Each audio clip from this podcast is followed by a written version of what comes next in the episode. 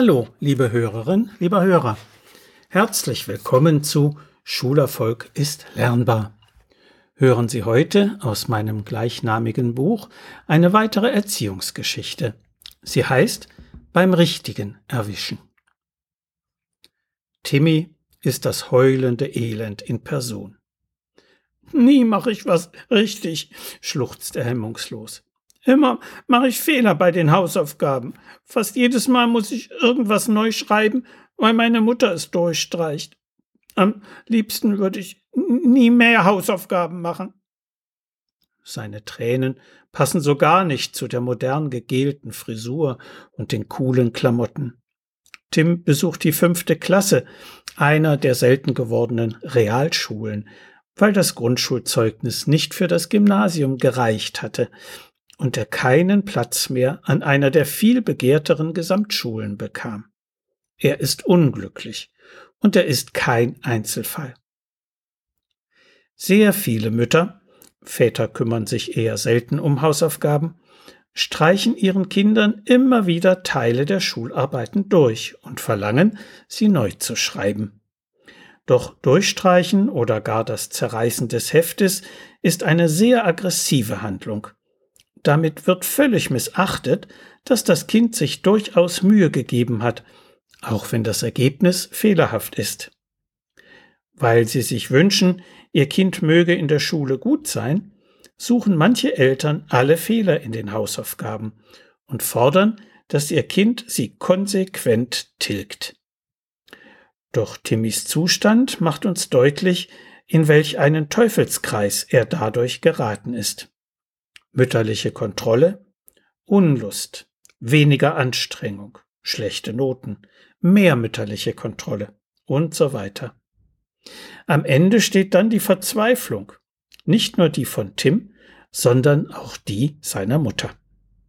Schließlich war das Motiv für ihre exzessive Korrekturmethode ganz positiv gemeint, wenn sie auch psychologisch nicht ohne schädliche Nebenwirkungen funktionieren kann.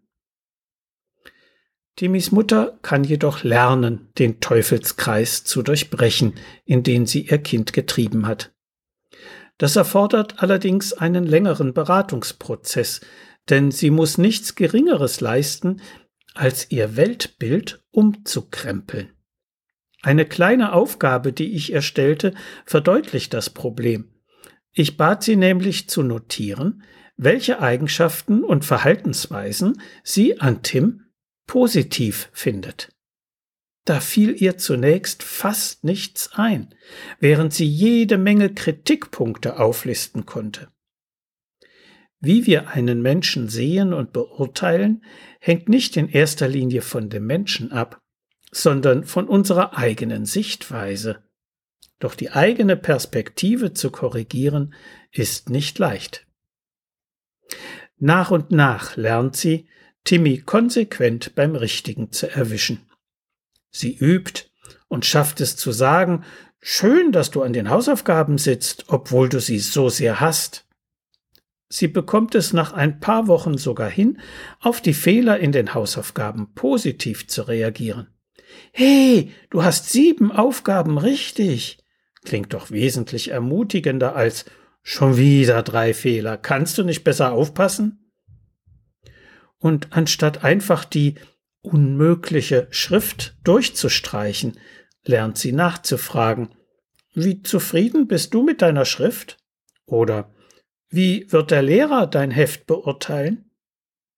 So hilft sie Tim, seinen Qualitätsmaßstab an der Realität der schulischen Anforderungen auszurichten und ein eigenes Maß zu finden.